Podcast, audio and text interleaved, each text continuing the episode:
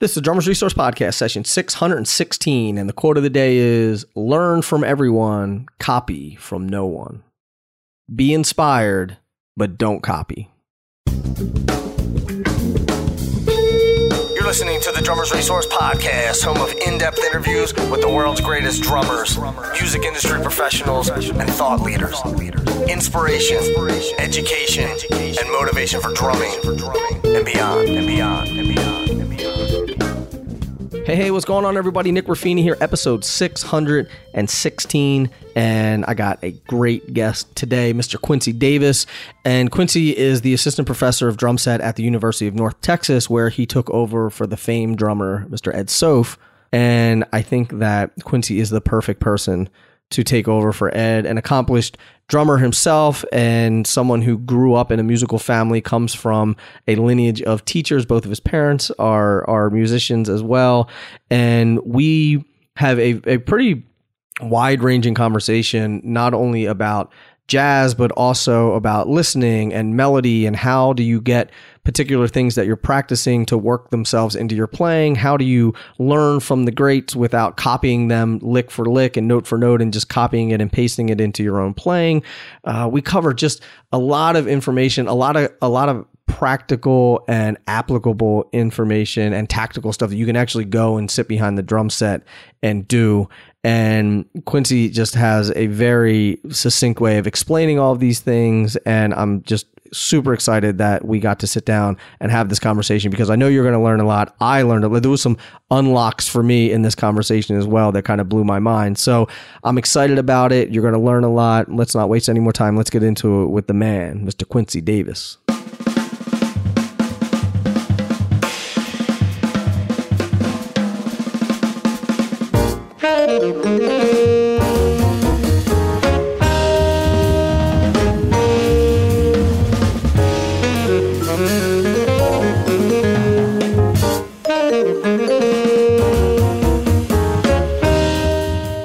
Quincy, what's going on, my man? Hey, Nick. Everything's good. Can't complain. It's uh, it's always interesting when because we use sometimes we use video and sometimes we don't. So I always like seeing like what people got set up behind them. Right. So what, what do you got back there?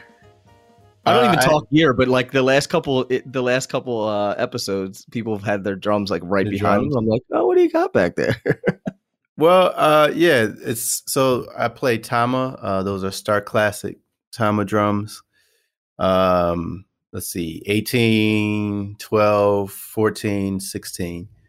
Um, and then uh, Ride Cymbal uh, is a dry complex 2, uh, which has been tinkered with a little bit, uh, Zildjian. And then the left hand cymbal is actually a cymbal that I had uh, Paul Francis copy from a cymbal that I also own Greg Hutchinson used to own and play through the 90s. Ah. Uh, yeah, it's like the the cymbal from the 90s that he he played. So, really? I like yeah. how it's always interesting to hear stories of like, well, this is the ride cymbal that so and so had, and I ended up with it, and then yeah. this and that, or you know, or um, I was talking to Marcus Gilmore, and he's like, oh, I like this is Max's old cymbal that like he had, and then it got passed to someone else, and then he ended back up with it, right and was playing and i forget who he was playing with and they were like that sounds like max's cymbal. and he was like it is like i forget who it was it might have been it may have been chick corea that was like mm. that was like recognized the sound or something that's funny I, am probably telling the story a little bit wrong I, I, think i got some of the facts wrong but okay. there is a story that that he ends up with the cymbal that was max's that someone wow. else heard that and then was like man that sounds like the cymbal. and he was like actually it is his cymbal Wow. You know, that's Pretty funny well. you mentioned that because I was thinking as you were saying that uh, there's a bunch of you know uh, you know I used to live in New York for ten years, and so Marcus and Kendrick and uh, who else? Rodney Green, and you know a lot of us kind of juggle cymbals back and forth. And uh, but I have a, st- a funny story about Marcus is that he had me copy. Or no, no, no. He he had two cymbals made for him by Zildjian. Mm-hmm. Uh, and he wanted me to kind of work on because I kind of tinkered with hammering cymbals back then. Well, I gotcha. still do. And uh, so he wanted me to hammer one of his cymbals, and they were identical cymbals. Um, mm-hmm. So I said, sure, I'll do it. But, you know, disclaimer, I'm not a professional artisan or anything. So right. he's like, man, don't worry about it. And then whichever one you like the, the best, you keep it. And then I'll, I'll take the other one. I'm like, cool. Uh, nice. and this is before I was with Zildjian. So I, I was grateful. Uh, and so I hammered both cymbals and I took the one, uh, I chose the one that I liked, I preferred, which was lower pitched. And he liked the other one, which was higher pitched. Perfect everyone, every you know, everyone got out uh, happy. what they right. wanted. Yeah, nice. So I took mine on a on the road on a gig, not really having ever really played it on a gig, and I got on the gig, and it was horrible. I could not play it. I, Why? It was just too low pitched and su- I mean super effectsy, you know.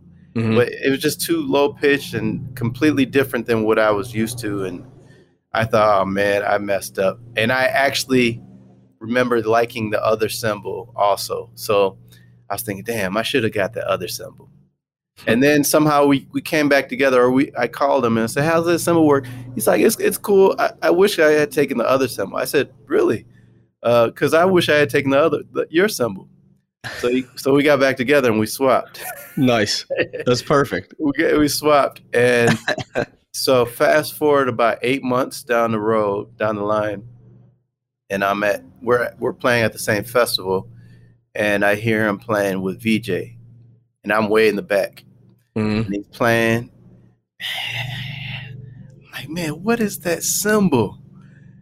And I knew instantly. I said, I bet you that's that damn cymbal," because it was it was super lopsided looking, right? Uh, and I got up there and I knew it right away when I saw the shape. And I was like, oh no.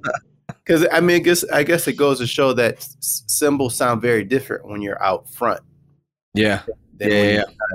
And that's kind of become one of his signature cymbals actually, in the last really ten years. Yeah, you know, and people ask him, "Hey, man, can you? How'd you get that cymbal? Where'd you?" He's like, uh, "Q Q uh, hammered it for me," and you know, so then people come to me and I'm like, I, I just got lucky with that cymbal and I have the other cymbal still, but it's it's so so. Right, it's not right. as killing as his. So that's a great story, though. yeah, I you know I realized when I was talking about Marcus, I think I said uh, I think I said Max Roach, but I meant Roy Haynes. Roy Haynes, yeah, yeah. yeah. I think I said Max. Right. Uh, and I'm sure that I would have gotten emails about it. So I just want to correct myself now. Right. Right. And, uh, let's get that out of the way. I was wondering Wow. Okay. Yeah. Max, okay. Well, feel you can call me out at any point of this conversation to be like, I don't think that's correct. okay. Because there may be more of these. Right. So right. There may be there may be more uh, falsities that I'm that I'm uh, accidentally spreading around. Um, so talk to me a little bit about growing up. I know that you grew up in a in a really musical family uh, started playing drums, you know, started taking lessons at six. And then uh, I'm interested to, to know about that journey too, especially with, with some people that you studied with. Mm-hmm. Um, but what was it like for you growing up? What was getting, what was getting played in the house? And, and was there an instant gravitation towards the drums? Did you, did you think, okay, this is, this is the thing that, uh, that really speaks to me? Yeah. So I, I grew up, uh, my, both of my parents are music educators. My mother, uh, plays piano and uh, majored in uh, clarinet performance in college and plays flute. Um, uh, conducts the children's choir at church. Uh, at least at the time. Now she she doesn't. She, now she just teaches piano lessons. Uh, and then my father is in the choral world, uh, vocal jazz, and also choral, as in classical, European classical music. Um, and he was the the chorus master for the Opera Grand Rapids for over 30 years. Mm. Um, but also was in the vocal jazz world, like, and it still is uh, pretty deep in that world. So uh, I grew up listening to a lot of classical music, a lot of gospel, a lot of um, R and B, uh, obviously a lot of jazz, um, mm-hmm. and uh, yeah, and and then also just listening and hearing piano played a lot. I took lessons with my. I started on piano um, mm-hmm. when I was, I don't even remember actually. I was very young, and uh, and it was okay, but I didn't necessarily gravitate to it towards it like my brother. My brother's a professional jazz pianist, and so I I grew up listening to him practicing. My sister uh, also played piano, but she was more in the visual arts. Um, mm-hmm. Anyway, um, so I started on piano, but I didn't gravitate towards it like my brother, and I hit a lot of things. I used to like to hit on pots and literally hit on pots and pans. Right. Uh, and so my parents uh, got me lessons, drum lessons, and I took to them.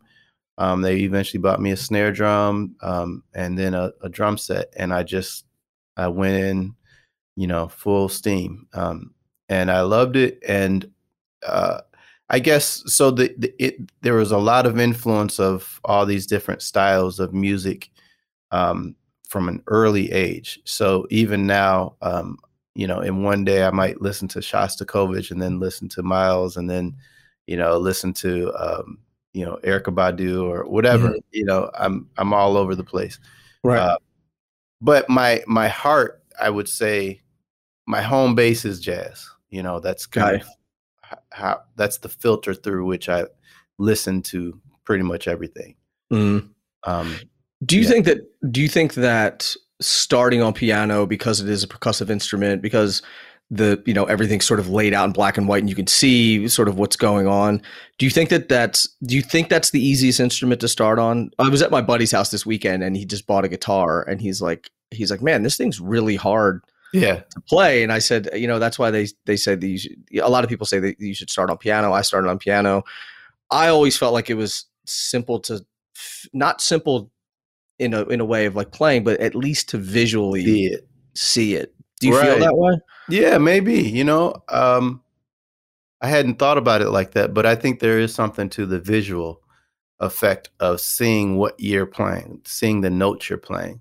Mm-hmm. Um, so possibly, and I, I think that uh, you know the idea of not having to play a lot of keys for the drums also kind of made me go in that direction. I guess it was just right. I don't know. It, it was uh, I mean, I play piano, you know, limited piano today, um, and I I sometimes take lessons with my mother still. Mm-hmm. But as far as, um, I don't know, there was something about the drums that just it really spoke to me. It really yeah. spoke to me. Yeah, yeah. There's um, you know, there's a lot of a lot of people who think that help playing piano can help with your dexterity on the drums and which is interesting now because like I mean I played piano for I don't know, 10 years or nine years, something like that, and did recitals and all that kind of stuff. Now I can't play, I can play Mary Had a Little Lamb, and that's about it. Yeah. Um, but when I started playing drums, I felt like I was already able to s- sort of separate things out a little bit. Not that I had like ridiculous dexterity, but like my, it sort of like made a little bit more sense in my brain. Hmm. Um, I'm just curious if you've had any like correlation between piano and drums and thinking like how your brain works.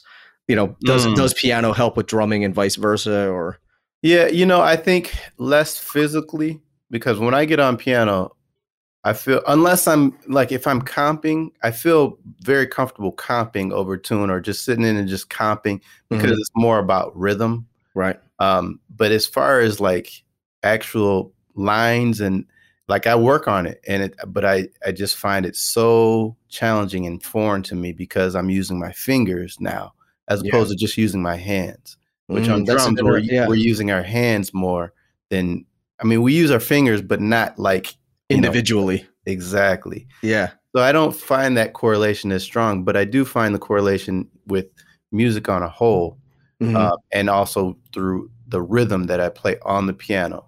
Now, when I'm on the drums, I find that I I hear, you know, harmony and songs uh, much very clearly because right. I I have I'm attuned to the piano and the harmonies of piano. Mm-hmm. Yeah, yeah. I think that hearing, you know, what, being able to hear those harmonies and hear those melodies and things like that, I think is a very important thing. I remember when I, when I went to college.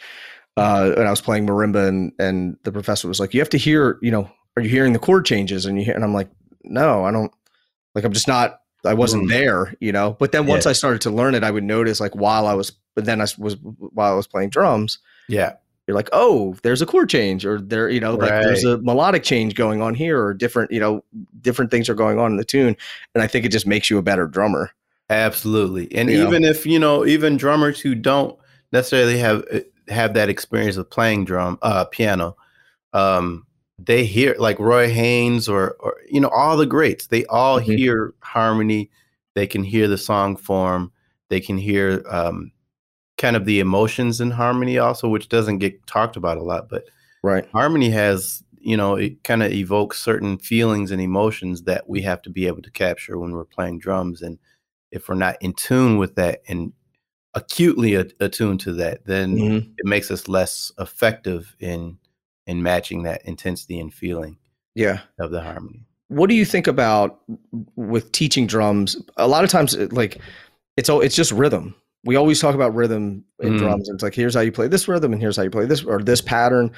Why isn't there more teaching of harmony and melody and uh, like that's what that's what makes music. Do you see that there's there's not enough of that being being taught in in whether it be curriculum or in private lessons and things like that? Yes, I, I totally think that.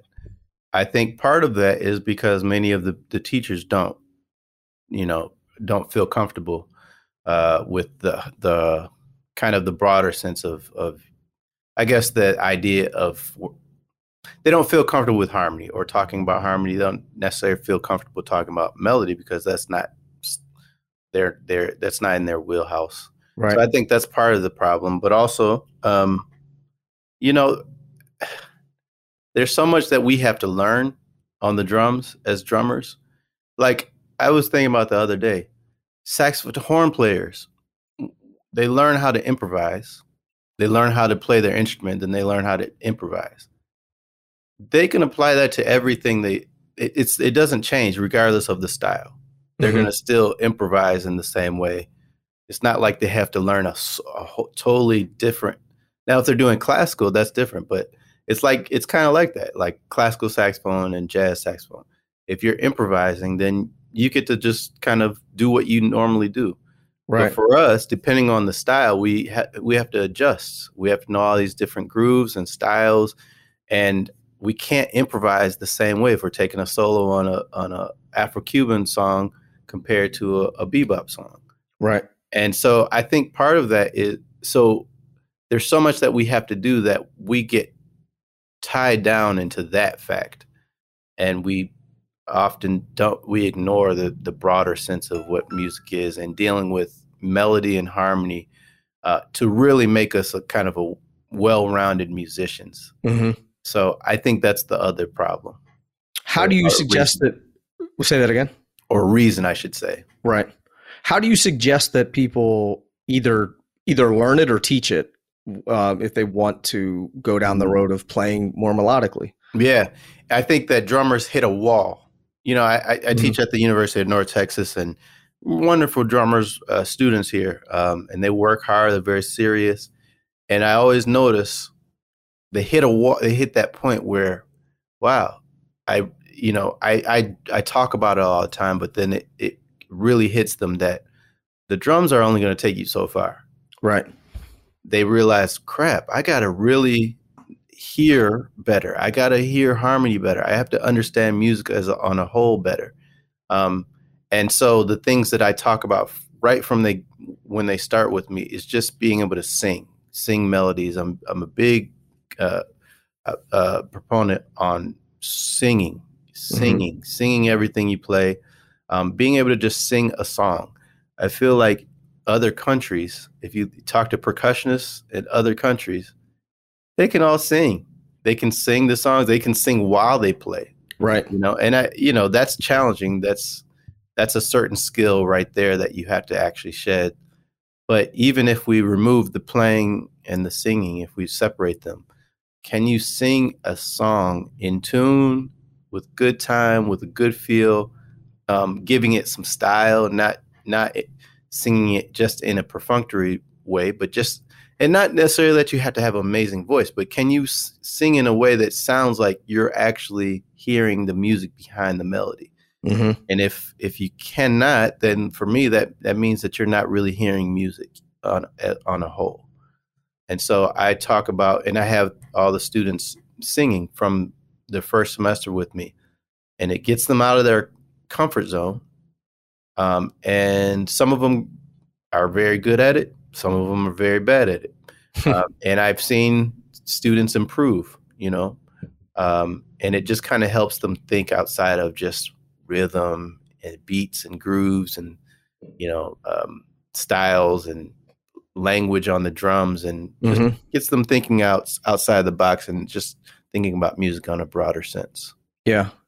I think that every every drummer that we all look at and we think and, and you know there's all everyone has sort of like their Mount Rushmore drummers or we all collectively can probably put 15 drummers into a category right. like these are the guys right and I this is totally anecdotal evidence and I'm just making all this up but okay. I would imagine that the reason why we all feel that way about all of those people is they played really melodically exactly I and I like again, I could just like I could be totally wrong, but like when we look at all these drummers and they have that that X factor, or we we don't know why it feels and sounds so good, but it feels and sounds amazing. I think it's melody.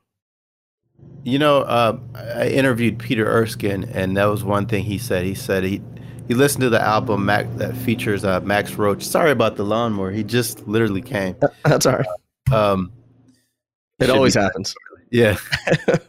Um, he was listening to when he was starting out, listening to the album Max Roach and and uh, and Buddy Rich, the album that they did together, and um, and he basically listened to Buddy Rich, and he was of course wowed, and said, "Wow, I I can't do that," because right. and all this, and then he heard Max Roach, and he said, "Wow, I think I can do that." And he said hmm. the thing that really kind of stood out to him is that Max's playing was just more melodic. He could really hear mel- m- melody um, in a rhythmic sense, and hmm. so that's he's one of his first big influences, Max Roach. And I think that's so true that our our favorite drummers, all of them, all the greats, they all think and are able to play in a way that sounds melodic and it mm-hmm. makes sense and it has very strong musical re- relevance, you know, mm-hmm. to what's yeah. happening in the moment. Yep. I, I I also think it's interesting that the people who we cite as our favorite drummers, that by and large, when someone's like, "Oh, my favorite drummer is Max," or "My favorite drummer is Steve Gadd," or whoever it is, and then they sit down and play, and they don't play anything like them. They don't sound anything like them. Exactly. And, and they're like, "What is that? What is that disconnect?" Right.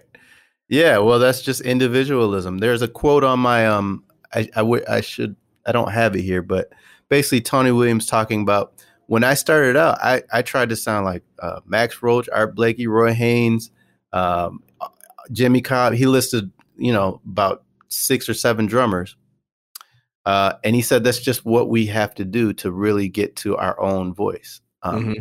But but he said by the time you know when he was he put it all together so quickly that by the time we started hearing him, he had already started developing his own sound. Right. Um, and so he wasn't in that mode at 17 of tr- still trying to sound like Max Roach or, um, so he, he, was still hearing it, but it came out as him. Mm-hmm. You know, when he recorded Seven Steps to Heaven at 17, it's like, that sounds like nobody except for Tony Williams. Um, but I think that's just one of the greatest imp- innovators of our time. Yeah. And here he is who says, "Yeah, I studied all all of them and I mm-hmm. tried to sound just like them." I think that's the blueprint. Yeah. Um, but if some some musicians stop at that point and are content just sounding like whoever they're trying to copy and that's not it. That's yeah. not that's not it. That's that's living or playing playing a lie. yep, exactly. You know, actually, there was a there's a funny story of me uh, in college. Uh, I went to Western Michigan University. I'm from Michigan, uh, and uh, at this festival, Notre Dame Jazz Festival, we played it every year. Great festival, and I met so many incredible um, musicians who were kind of adjudicators. Carl Allen Mel uh, Jeff Hamilton, um, uh, Richard Davis, Bunky Green, like incredible, incredible people. A right. lot of who I am still, you know, I know today and friends with. But um at the time I was so into Greg Hutchinson. Like I was that was it for me. That was it. His sound, the way he played, his fills, everything. And so um I was so into him. We played our set, and you know, we I think we played. We were we were cooking like we were. Mhm. It was a quintet, and we we killed it. I came off the stage, and this other very good friend of mine now, uh, and great drummer named Neil Smith. I don't know if you know him. No, I He's don't. in he's in New York. He teaches at Berklee as well. Um, but he comes off. This is our first time meeting. He's like, "Oh man, you sound great, man. You kill it." And then the, the second thing he said was, "You know who you sound like, right?" And inside, I'm thinking, "Please don't say Greg Hutchinson." And the reason is I, I was thinking that was is because I felt like, damn, he knows that I'm just faking it. Right. I'm Right. just faking it. I'm trying to act like this is my th-. but he knew where he's like, Greg Hutchinson. I said, Oh gosh, that I don't know. It was a it just kind of surprised me how it made me feel. It didn't feel great about it. And right. so I think from that point I realized, okay, I think I'm done with Greg. I think I can move on. Although Mhm. You know, you're never done with Greg Hutchinson. Right. Right. But, Right. Um, as far as really trying to get his sound, I was, I had done it, you know. Mhm. So now let's move on. And so, um, I think that's kind of the mentality that I also had. Is like let's let's learn these cats, Jimmy Cobb and Carl Allen and Philly. Let's get their language, and then Mhm. let's get to your own thing. You know. Yeah. The, what I was saying earlier about sound listening to a lot of people not sounding like them. You also you also get the other side of it too, which I'm sure that you see a lot that are like, okay, who's your favorite drummers? And then they list like five groove drummers, right? And they're like, oh, I like Steve Gadd, Jeff Porcaro, and you know Gadson. And then they sit down and they're like, and you're like, do you listen to those guys, or are you just or are you just saying that I'm because just saying it because it sounds good. Because you're supposed to say that. yeah, Okay, who else is in there? right? Okay, Billy Cobb. Okay, that makes Okay, okay, yeah. Eric Moore. Okay, now I get Okay, There we go. Um, That's true. uh, when you when you go down the road of learning someone's style or or really starting to to interpret their language, what's that process look like for you? Because we always talk, you know, study the greats, study the greats, study the greats. What's that? What's that process look for look like for you? And how do you how do you uh, you know teach others how to do that as well? Yeah, uh, I think one of the things is that you have to like the people that you're trying to capture their styles. Uh, you have to really be into them. You have to have listened to not just this album or this solo, but you have to listen to, you know, a library of of them playing with different people in different contexts. Um, so that's the first thing, and and not because you have to do it, but because you want to do it, because you're into them. Um, that's the first thing, and I think that you know your example of of cats are just chopping out, but they then they cite groove drummers. There's a there's something that's not jiving there, and I Mhm. think, as I said, sometimes we feel like we have to say Max Roach, we have to say James Gadson, we have to say certain people, um, because if you if you cite you know uh, uh, uh, what's his name uh, Donati, you know if you cite all these Mhm. di- different drummers, then it's looked upon as oh you just want the chops, so Right. then they feel bad and but um, if that's what you're into, be into that and and don't be ashamed of it. And it's what makes you who you are. Um, and I think that's the most important thing. A lot of students they they just I feel like I'm forcing them to, to check out certain people. I'm like, man, have you can you can you appreciate the brilliance and the genius of their playing? Okay, maybe not yet. So let's find someone that is really um, really captures you or really gets you excited to play and to make music because that's what I did. So that's the Mhm. first thing. Who gets you really excited? And then the next thing is, um, you know, Tony also talks about this. Tune your drums like them. One of my big, my first influences was, was Carl Allen.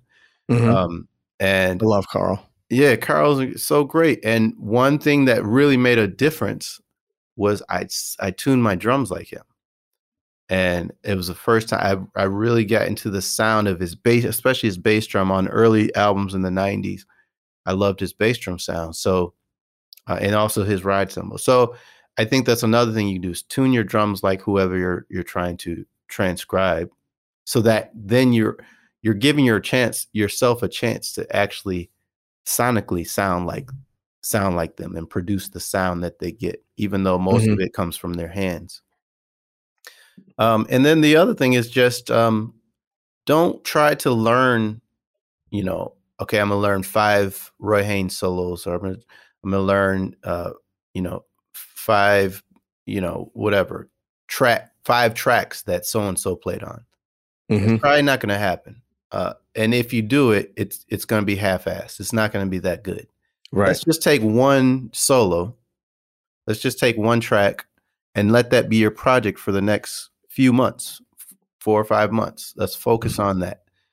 But don't just listen to that. Listen to other things, but you're focused on trying to get the language out of this specific solo or track because you because you really are into it. You love everything he's playing on it, uh, or she's playing on it, um, and that's for me. That's what I did. I didn't it was more about the quality and the um, how deep I could get into the the vocabulary and language from a small, you know, uh, s- small sampling of their playing, rather right. than taking so much of it and just trying to get it all. Nah, it's not as effective in my experience. Mm-hmm.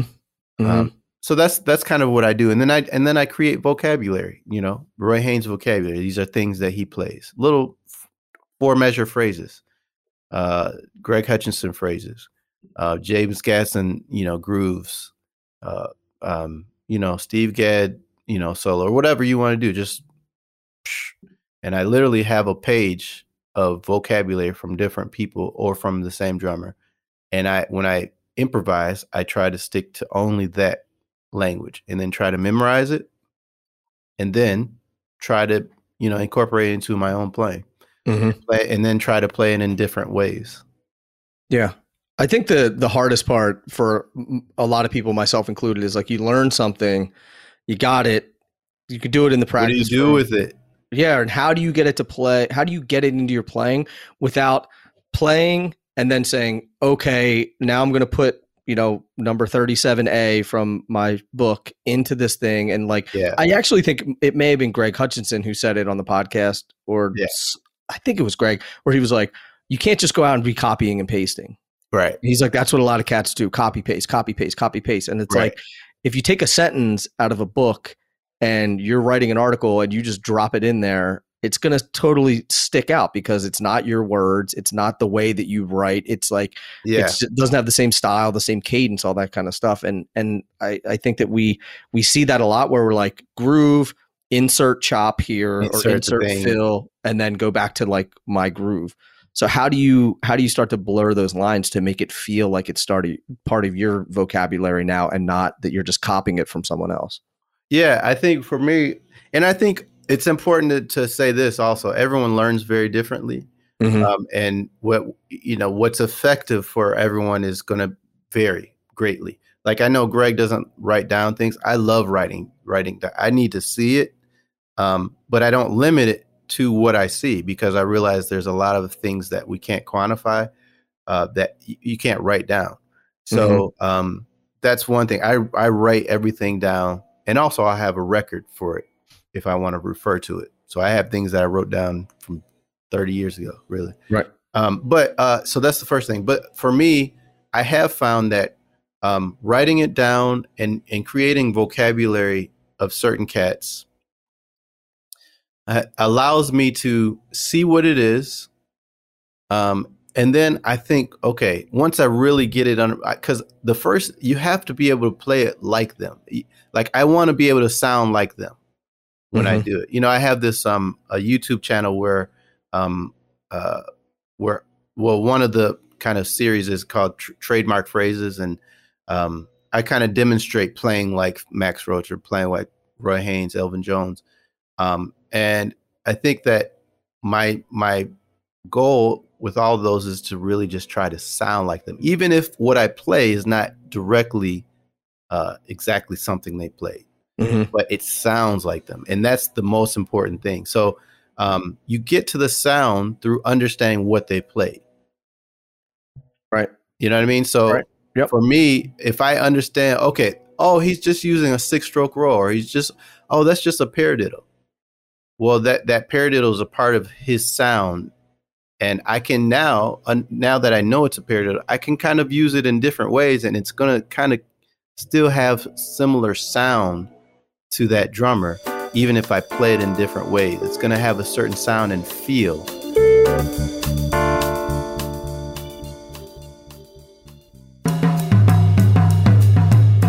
Get ready for the new ProMark. ProMark is reintroducing itself with two new performance pillars. ProMark, the home of their rear weighted, performance driven rebound and finesse lines, and ProMark Classic, a celebration of the timeless feel, look, and straight ahead performance of ProMark's golden era. It doesn't matter which pillar you choose because every pair of ProMark sticks is perfected with ProMatch. Only ProMatch ensures unrivaled consistency of weight and pitch from stick to stick and pair to pair.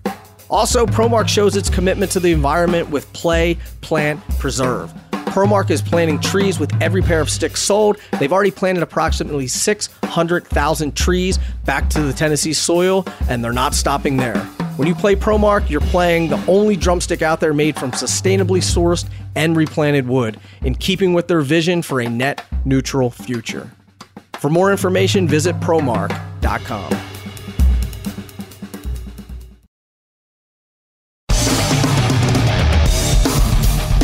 So you've heard me talk about the Black Panther Design Lab series from Mapex. Let me tell you a little bit about the Artist series. So they have a couple different options, and one of them is the Warbird. This 12 by 5.5 snare is designed by Chris Adler, and it's an optimized version of the original Black Panther model with a unique 12 inch diameter and 100% walnut shell that delivers a dark, biting, and powerful sound. These snare drums are amazing. You can check this one out and more by going to mapexdrums.com.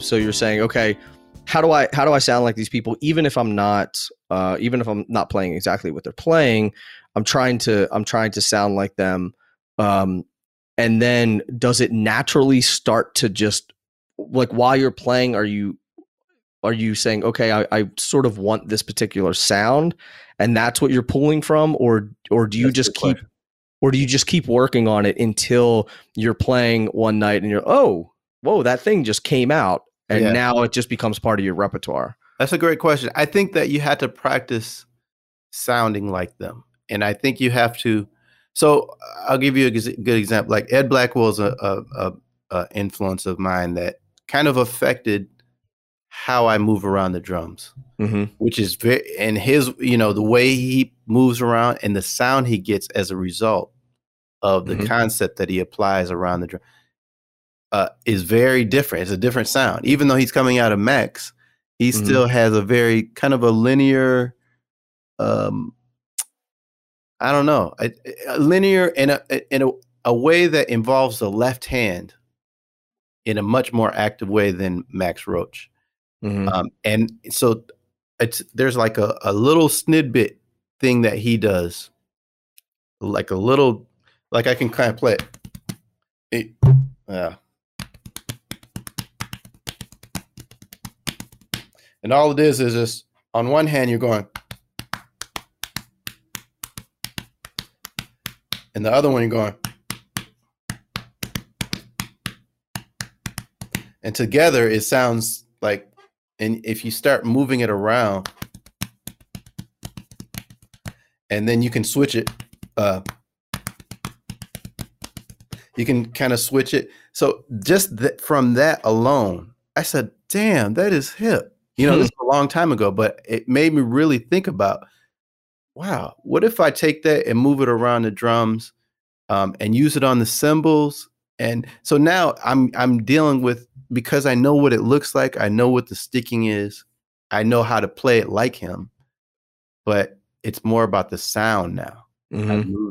So then I'll live with that. I'll live with that sound and try to get the sound of what he's doing and improvise off of that sound um, using that that sticking. So now I'm improvising, and everything I'm playing is not is is not what I transcribed, right? But, but it's getting the a similar sound as him, and so me living in that for mm-hmm. you know in the in the practice room, if I do that for a week, couple weeks, um, when I get on a gig, yeah, it, it, starts to come out kind of naturally because at some point I try not to mm-hmm. force things, but you know, we it's hard, you know, to say that it's just going to naturally come out, especially right. if, if, it's new. That's not very practical um, if if you're if you're youngish and you're still in that adolescent stage of development. Mm-hmm. So I think sometimes we do have to, you know, okay, this next trade, I'm going to try this thing. Right. That's, See what that's happens. Just, that's just being honest. You know, right. We right. like to say that I'm just going to drop my sticks and magic. It's not going to happen most of the time. Mm-hmm. Now, I think yeah. that it's, there's a difference from being an adolescent in developing your sound and then being at that stage where you've done all the work, you've studied different people, you've, and now you can just kind of play. And that's for me, that's when you're starting to innovate Mm-hmm. And that's or innovate, or you're just starting to really tap into your own sound where all these different influences are just coming out at different times and you're not thinking about it. It's just a part of what you do now. Right. So right. it takes a while though, I would say. Yeah. And like you said, uh, I think that there's there's still like we're always going to be the young kid who just learned a new lick, right? Yeah, exactly. You're going to sit down and be like, "All right, let me try to put this in." yeah. And then everyone looks at you and you go, okay, maybe that wasn't the right. idea. Yeah. And then, you know, and then I'm sure you've been there where you had, okay, man, I've been working on this thing. It's time, it's time to reveal it to the world. And then you, you do it and you bomb, you fail miserably. Yep. And the problem is that sometimes when you do that, you don't know how to get out of it because mm-hmm. you had you in the practice room it worked out so perfectly. Suddenly you're stumbling where you didn't necessarily where you hadn't stumbled and you don't know how to get back from one yeah. in a smooth way without just you know sounding like yeah. crap so the true sign that you don't own it yet you don't own it yet it's not yours I do remember uh, just you know I don't even know what it was but I played some figure and it was it was like totally out of place loud it was boom like I didn't have the dynamic control of it yet or anything like I didn't own it and uh, and the guitar player was playing with. He turns around and he goes, "Just learn that one, did you?" exactly. Exactly. Or, or, something like, or that's a new one, huh? Or something like that. I was like, oh man. I was like, yeah. sorry about that. yeah, there you go. It happens though. But you it know, happens. certain certain gigs you can afford to get away with that, and it, yeah. It, if it's a perform, it's like it's a real serious gig, or then you got to think twice about trying things that, like for me, if I if I don't um if I haven't worked on it, Mm-hmm. I'm not gonna. The chances of me going for stuff that I've never worked on, um, not that I'm not gonna play something that I've never played, but there, you know, when you, you you have something in mind that man, that would be killing if I could do that. Yeah, I'm not gonna just try to do it because I'm I'm not that kind of. I don't I don't have that confidence in my own playing, honestly. Yeah, and I'm just gonna go for something I've never played, even though I'm hearing it or I saw so and so do it it might come out, it may, it might not. And sometimes we get lucky, but I'm gonna kind of stay in my wheelhouse. Right. you know. Right. I never knew.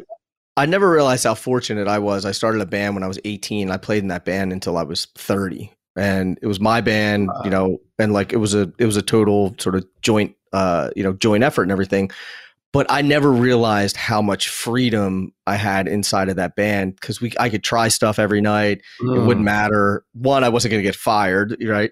But like there was just a lot more. And then when I started doing like sideman work, I was like, oh, I don't have as much like experimental freedom. Freedom, yeah. And I th- I don't. I think I really grew as a player, but didn't even realize it at the time. Where I was like, man, I have right. so much more freedom here. That's and then right. you get into the other situation where you're working with a sideman or as a sideman, and then you're like, okay, now this is a whole other skill set that I have to learn. That's right. And I was like, you know, there was a lot of gigs where I would walk off stage, and you know, the organ player would be like, "Yo, you need to like, you need to tighten it up a little bit." Right. You know? Or I don't know what you think you're doing, but like, this ain't the time to like try all this stuff all the time. Yeah, yeah. It, totally different skill set. it's very, it's so true. It's true. It's so true. It takes a certain amount of discipline.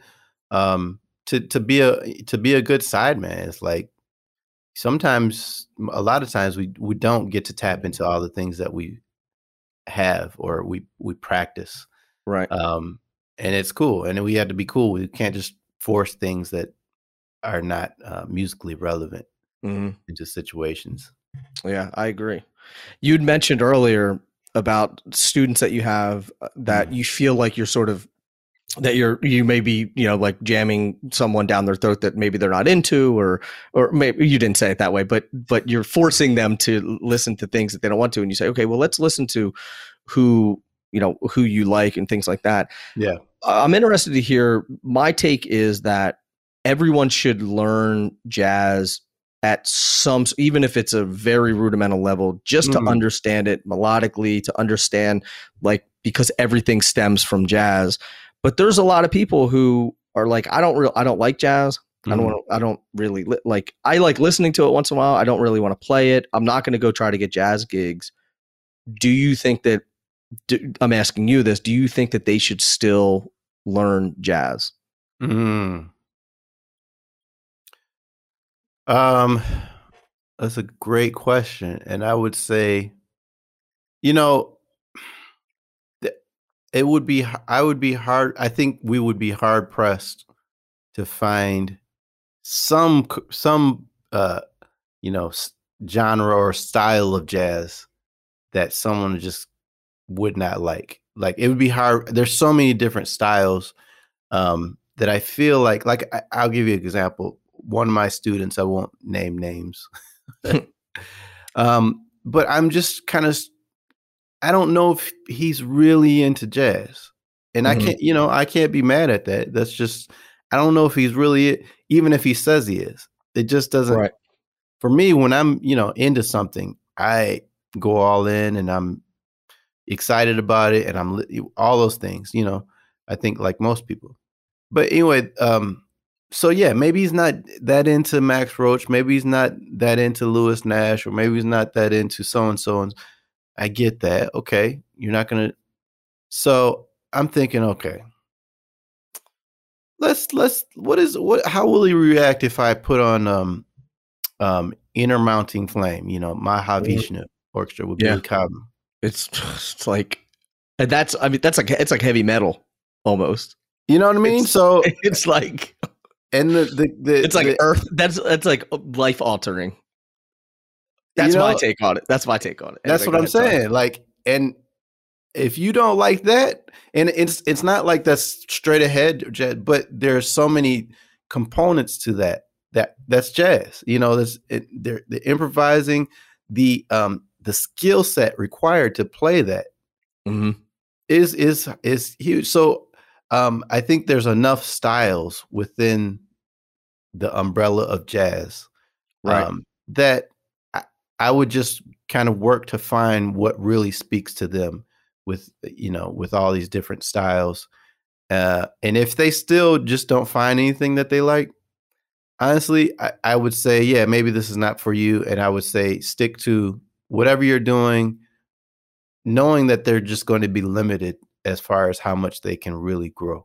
Because historically musicians from the 60s and 70s and the 80s you know all those drummers they listen to jazz. Like i mean we talk you talk to any of the great drummers regardless of genre their favorite musicians or drummers are jazz drummers.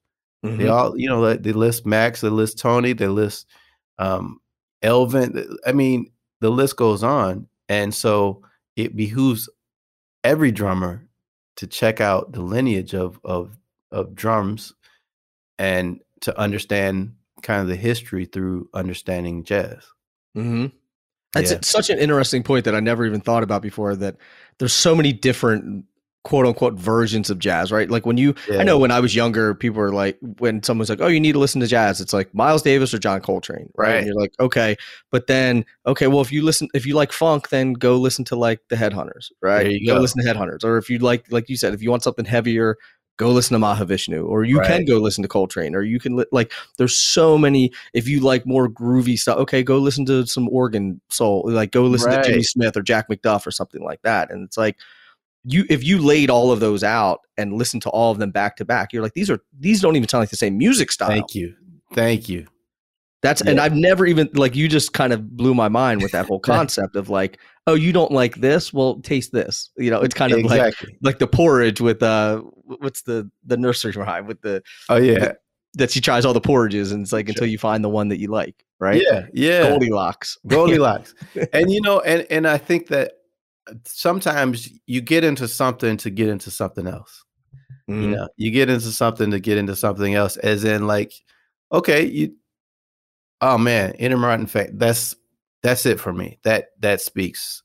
Uh Billy Co- oh my gosh, Billy Cobham. Oh, you Yeah. like Billy Cobham? Okay, check out, you know, check out Spectrum. Okay, check this out. Check this. Oh, did you know he played with Horace Silver? Oh, check this out. Oh Yeah. wow. Oh, by the way, do And you know that Spectrum record is completely different it's completely different. than than any of the Mahavishnu stuff. Exactly. And it's so all okay. groovy and like you know, right and you're you know so you just kind of trace it and then you're oh well tony what you know tony he comes out oh have you check that out check this tony williams out. okay now it's Mhm. getting to you know earlier to, and then you so they could get to jimmy cobb and they check out they check out the musicians or the drummers that their drummers the drummers that they're into check out Mhm. I think there's that's a thing too. That could that could be effective too to just kind of trace the lineage of their influences, and that could kind of get them a little more into uh, understanding the history lo- a lot more than just hey, check out Max Roach. right. Let's check out Right. other drummers who are influenced by Max Roach, and Mhm. let's go backwards. Or Yeah. is it back? Yeah, go backwards. Start present and go go to the past. Sometimes that's Mhm. effective too. Yeah. And that's another great point too is just because you you might have heard Billy Cobham on a Mahavishnu record and you say, "Ah, I don't really like Billy Cobham. And then you're like, well, check this out. Oh, this is cool. Well, this is Billy Cobham too. Thank And you. this is Billy Cobham. Or, or you can do it with then Jeff Porcaro. You can do it with you know, Steve Gadd or Steve Thank Jordan. you. Anyway, it doesn't matter.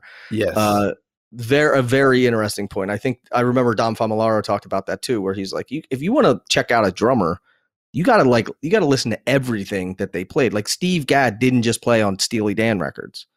You know, it's like oh, he didn't. I thought he just played on Aja or Aja. yeah, that's it. Aja. Yeah. You know, and it's like look at you when you start to open that up, and then you're like, and like you said so eloquently, like you get into something to get into something else. Mm, such right. a such a valid point that and Yeah. you and if you look back at the stuff that you listen to i'm sure as i'm doing right now like oh yeah i got into this because of this i started listening to this because of this yep That's right. That's right. Yep. And, For and. I, so I really try to use that model for students.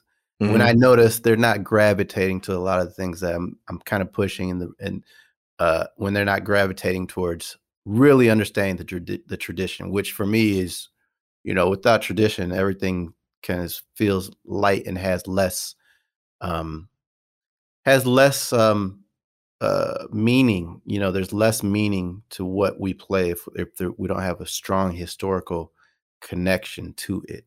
Mm-hmm. so Yeah. no, that makes sense man. Yeah. So i, I got to ask you about billy hart. I know that you you studied with him. He's one of my favorite drummers. Uh actually got to see him record a, a record of well 10 years ago now. But um what are some of the things that you that you really learned from him? And and how important was he in in your overall development Mm. Uh, my first lesson, he, uh, you know, I thought I knew something. I knew, I thought I knew jazz a little bit. And he tells me, sit down. "Hey, okay, I want you to play um, a rhythm change, rhythm changes for him. Two A sections on this cymbal, the bridge on this cymbal, and then the last A on this this cymbal. I said, "Oh, that's okay. I can do that." I, oh, and he said, "Don't break, don't break the ride cymbal." uh, beat, and we didn't even get ten seconds into it, and I I messed it up already. and basically, it showed me that I I didn't really know as much as I thought I knew. Mm-hmm. and and uh it kind of it instantly humbled me. Not that i had a big ego but it made me realize damn i'm trying to you know add this and that and i can't even stick to this basic you Yeah. know parameter that he's given me. Yep. Okay. So that was the first lesson and he you know he made he let me know that yeah that sucked. That wasn't it and he, and we did it till i got it right but um and so i think the biggest lessons that I got from Billy uh, is understanding the history, Mm-hmm. where things come from, why we do what we do, who did it, who inno- who are the innovators, who's innovating right now. Like he's completely so into all of that. Like, you know, I'll call him up now and it, man, I heard such and such. Uh, do you know? Can you find out if like he's always asking me to research things and, and Really? get and get back to him? Yes, he needs to know how. Man, what was he playing? How did he? You know, he's really trying to learn. He's always in learning mode. You know, Right. even when we were doing lessons. Um, And he's give- 80 now, right? Yeah, 80, yeah. At least uh, he's 80, 81, something like that. yeah, Right? yeah, and and and he's just um.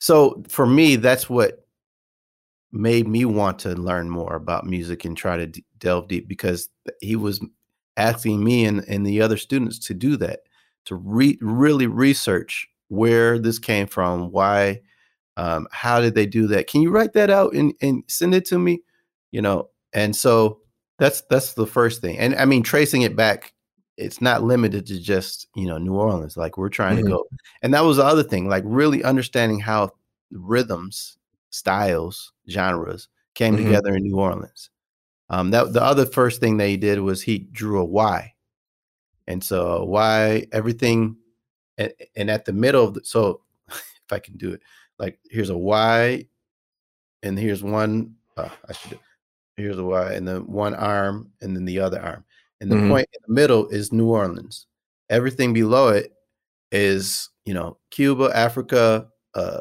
uh west indies islands brazil da da da da da da these kinds of rhythms all africanized rhythms Right. that that came to New Orleans, and then from that point, it kind of pro- proliferated and into eighth note, you know, style music, Mhm. and then and then swing or or tripletized music, and Hmm. how that and you know, kind of the further away you get from that that center, the more into specific, you know, more into that genre or that that sound you get right. the straight eight sound, the, the triplet sound. Um, but our our lessons were based on that and understanding this part as well as this or this part. This is probably a dumb question, but was that his? That was his sort of theory and his. And That was not that I'm saying it's. Yeah, I, I'm like, uh, is this like a is this a well known thing that I'm just that I'm just you know ignorant to and I don't know anything about? But so this Oh, is like so this is this whole this whole why thing because like we're obviously on a podcast so it's it's hard to see visually and you and I can see each other but like okay I can picture it it's like okay the Y goes up that's all the that's all prior to New Orleans New Orleans is the dot in the middle 1900 around 1900, is, and then it splits off to the left and to the right at the Y That's right. That's gotcha right. Yeah. gotcha. And uh you know so that was like oh and you know researching where why how when Mhm. who all those things. Um and i think also the other thing is just uh i was a swinger you know that's all i did. Just right right. he used to say man this this guy he features the groove. And i was honored that he said that. But it also i thought you know seeing him play and being around him it also opened my my head my Mhm. ears to not being limited to just having one way of doing it um and uh that was a that's also a very big influence like i remember him talking about playing with joao gilberto and um playing um he said sometimes you have to just you can't be stuck into one way of doing things he said i remember being on many gigs with with joao and he's playing the brush on his leg you know Hmm. playing a bossa nova on his and he's barely playing it's just just enough to be felt and Yeah. that's he said that's all the music required or sometimes i'll i'll you, you can swing with mallets you know you can swing just as hard as sam woodyard but using mallets or it's not he said th- the more accurate you play your rhythms the more it will re, it will project and Mm. that that's always stuck with me like as long as we're accurate with what we're what the rhythm is what the groove is we don't have to play it loud it's going to project and it's going to be felt Mhm. so that's another kind of lifelong lesson that i learned from like you know I keep in mind through everything I do. If if someone is new to checking out Billy Hart, where would you suggest they start? Uh, I would say, I mean, his he has an album called Oceans of Time, um, and he has another album called A- the A- Amethysts. Amethyst. I can't spell it. I know you're gonna ask me. to spell it. I can't spell it. Um, A M E T H Y S T. yes, I think that's it. It For might record, not. I, I, for the record, that was Google, not Nick. That was Google. um, let's see. I also um, there's an album called. There's so many, but um, there's a great album by Tom Harrell, uh, who actually. So I played with Tom Harrell for about three and a half years, and Billy played with him before me, and he recorded with him. So this was an album that I used to listen to a lot. Um, uh, it's called Labyrinth. I think The Labyrinth or Labyrinth. Uh, so that's one album I love. Uh, there's another album, um, Sunday in New York, Shirley Horn. He's kind of responsible for getting Shirley Horn back kind of on the scene. Um, uh, the album Live at the Village Vanguard, Joe, Joe Lovano. Um, it's a double CD. Um, the other side is pretty good too with Christian McBride and Lewis Nash.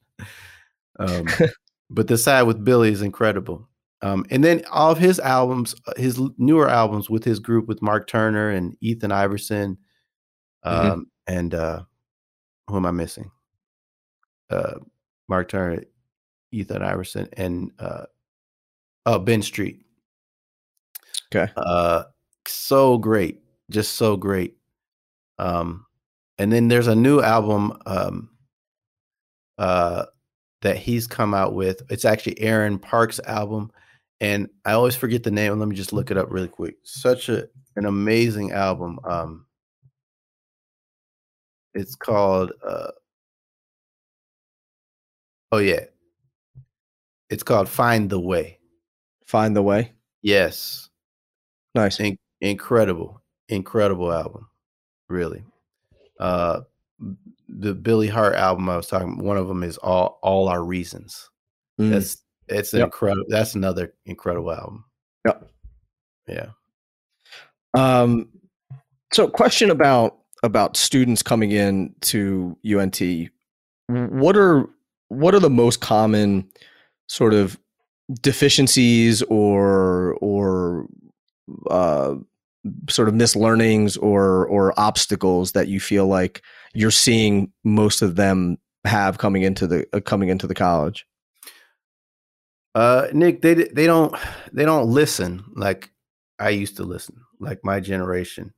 Mhm. Um, and and you know, uh, I mean, there's a bunch of generations between me and my students now at this point. So, uh, my generation and, and a few generations after, we we just listened a lot more, Mhm. uh, and we knew that we really knew the music. We knew albums, uh, we knew artists, we knew the musicians on the albums. We know songs standards Mhm. they don't know standards. They don't know any standards.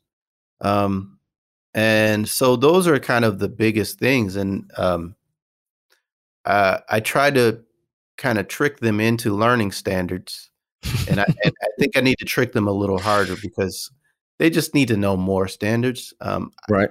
I make them only learn, I don't know, not enough, maybe six standards a semester. That's not a Right. lot. That's not Mm-mm. a lot. So I may up that. I, I think I, I saw that Ralph Peterson made his students learn maybe 20 or 30 standards a semester. I, I can't remember, but I was like, oh, okay. Yeah. So I need to ask them to, to learn more. To learn more. Yeah. Yeah. Um, yeah, they don't know albums like like you know like I would expect them to, and so again, I have to just try to trick them into learning and and knowing certain albums. You know, there's just so many iconic albums that I'll mention. Like one of the most recent this semester. This happened this semester, and it never fails. There's always a moment where I'm like, "Wow, this is a problem." Um, a student, he very good drummer, and this is not a knock on who you know how good they could play, but Right. it just kind of really spoke to me.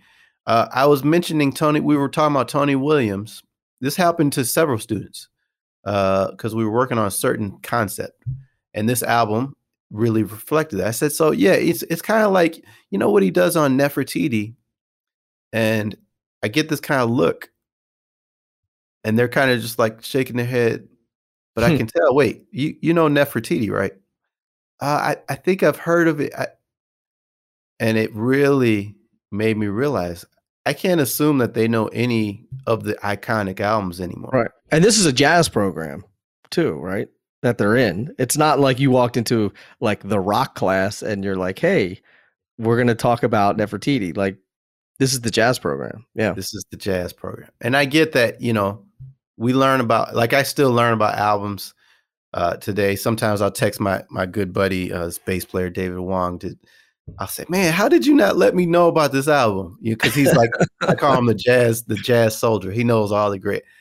Uh, but so there's still albums that you're gonna dis- you discover as you get older that you, mm-hmm. you, know, you, feel like you should have known. But there's certain albums that you that just like you just gotta know. You gotta know these albums, and it's just not common common knowledge anymore, right? Um, and I can't assume that. So and I think part of that is just how we listen to to music, including how I do now.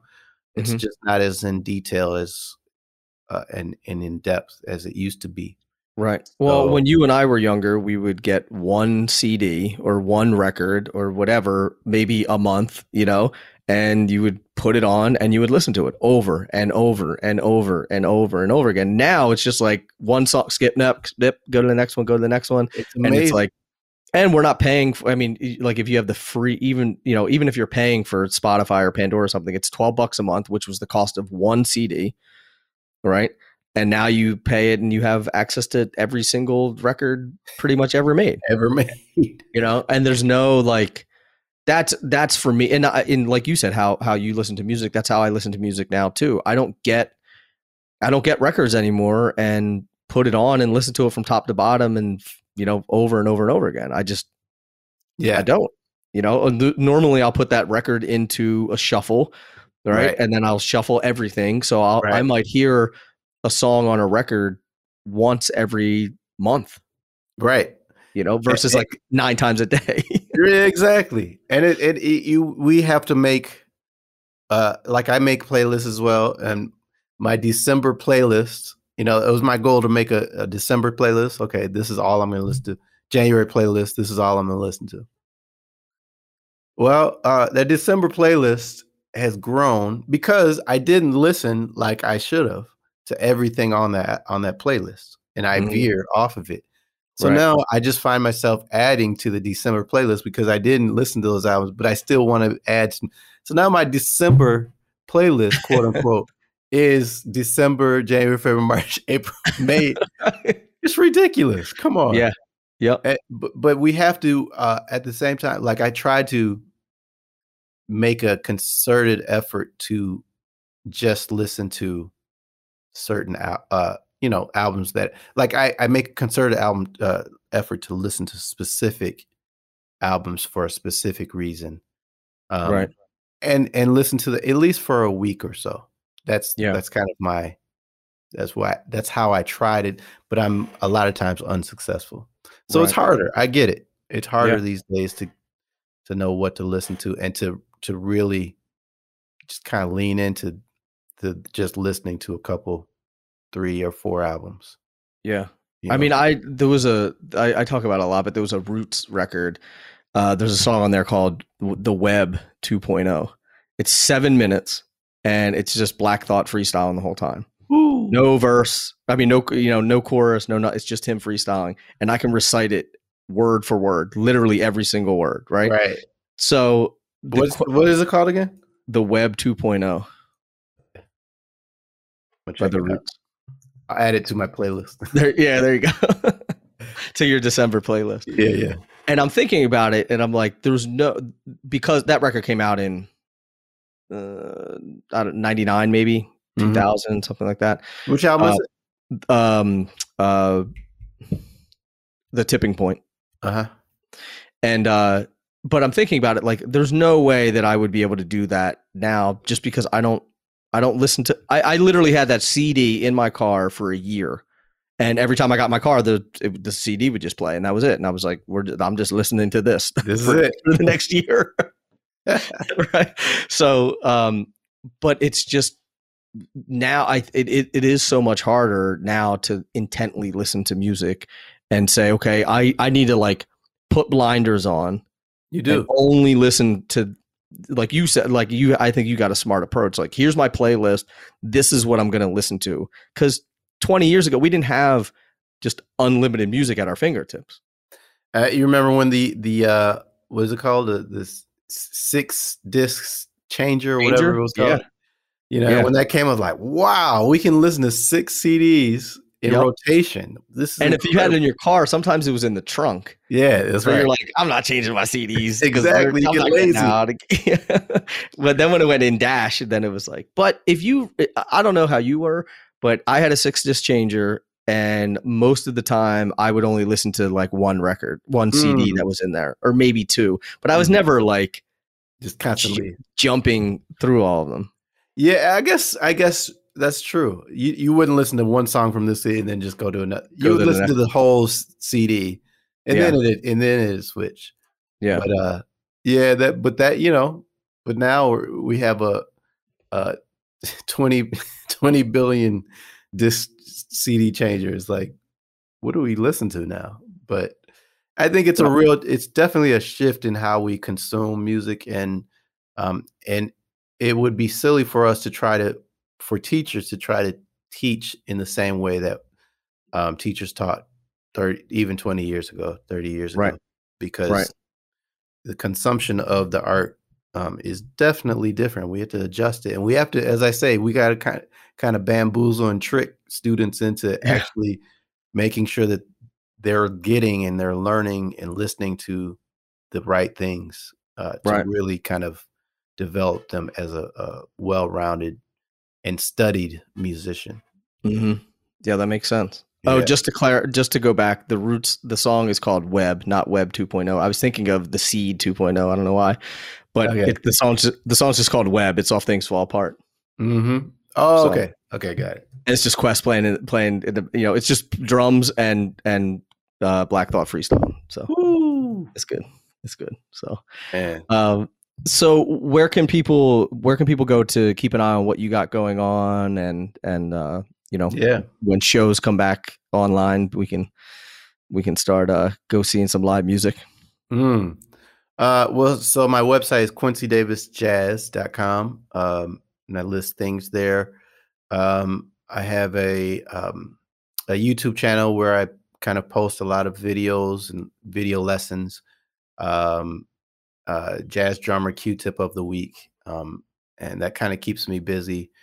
Um, and let's see, I'm on Instagram QD Jazz, uh, and also any students, you know, high schoolers interested in the program, the University of North Texas, feel free to contact me um, through the University of North Texas website or through my website. If you have any questions, um, I also am teaching this summer. I wasn't really open for business as far as teaching lessons during the school year because mm-hmm. I got a lot of students I teach at school. Yeah. So, but now for the summer, uh, I'm especially since I'm not traveling, um, I'm open and available for for uh, lessons. So nice, nice. Yeah.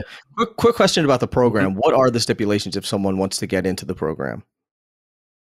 Uh, what do you mean stipulations? I mean, like I mean, to get accepted to into the music school, well, um, yeah. aside from like you know GPA and and all of that, what is the? Is there any other mm-hmm. stipulation to audition? How does that work? Yeah. Uh, so you have to be able to obviously play the drums, uh, but also play percussion, uh, uh, some mallet, some mallet experience, uh, keyboard, you know, mallet instrument, and also you have to also audition on snare drum. So you audition on snare drum, uh, keyboard, percussion, and drum set. Three three separate auditions, um, and then a basic understanding of of theory. So those are the main kind of criteria. Um, uh, what was you had another? I think uh, that I was just asking what the what you look for for people to get because I know yeah. that when I was in high school, I was like, oh, I might go to Berklee I might go to UNT, and all, and You know what? It, what? Why I never applied to any of those? I was totally intimidated because I was like, these are the these are the greatest music schools and everything, and I was like, there's no way that I could ever Right. make it. You know? Uh, yeah, yeah, yeah. No, you know, I think uh, these days students should feel slightly empowered from the fact that um, they ca- they have a lot at their fingertips. Just Mhm. even before even talking to anybody from the, the program, you can see what what goes on there. You can get in touch with you know students from the program on inst- on social media very easily and ask questions about it. Mhm. Um, so in that way, when you go to an audition, you should, you know, you should know a lot about the program. Um, and then also, uh, students are able to reach out to the professors and take, you know, I offer free lessons to students interested in the program. Um, that should give you give students an idea of how I teach, and then Mhm. They're able to ask any questions about the program. Um, so I, I think because it's so easy to reach out and to uh, kind of be in communication Mhm. um, and see what the program is. I think in that way, it should take that mys- mystique away. We definitely don't want students not to audition because it's UNT and you know blah blah Right. blah blah. right. Uh, because I think, as I felt when I came here for my interview, it's completely not like like what we most people kind of imagine as UNT. Um, Right. Everyone's so down to earth, humble, friendly, no egos, uh, and Mhm. it's just hungry to learn and and play with uh, other students and peers and get better and eventually lead a a career in, in music. But yeah. it's a it's a very good vibe even though it's a it's a large school it's a small small family vibe down here so Mhm.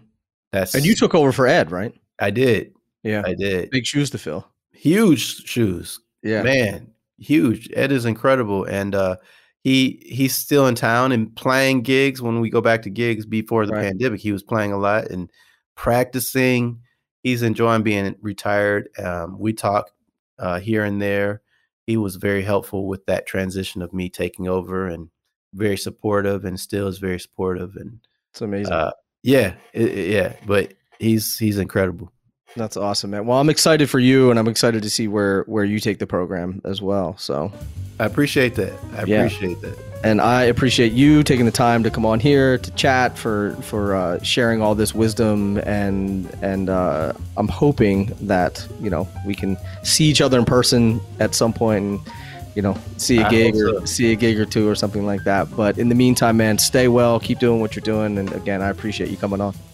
I appreciate it, Nick. I mean, um, it's an honor to, to kind of be in the company of so many incredible people that you've in, interviewed on your uh, podcast. So Well, you fit right in, my man. I appreciate that. Keep Thank keep doing what you're doing as well, I man. will. I will. I will not stop. I appreciate you, man. I will talk to you soon, and Okay. uh, be well. Okay, take care. Bye bye.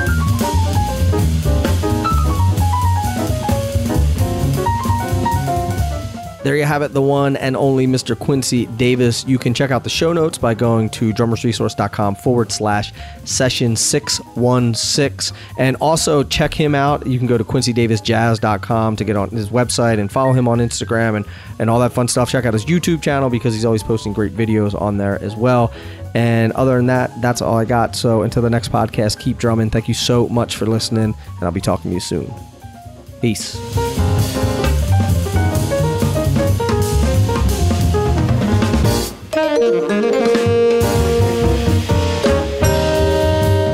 Drummers Resource is produced by Revoice Media.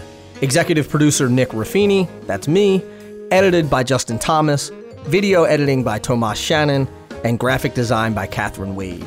For more music and entertainment podcasts, be sure to check out revoicemedia.com.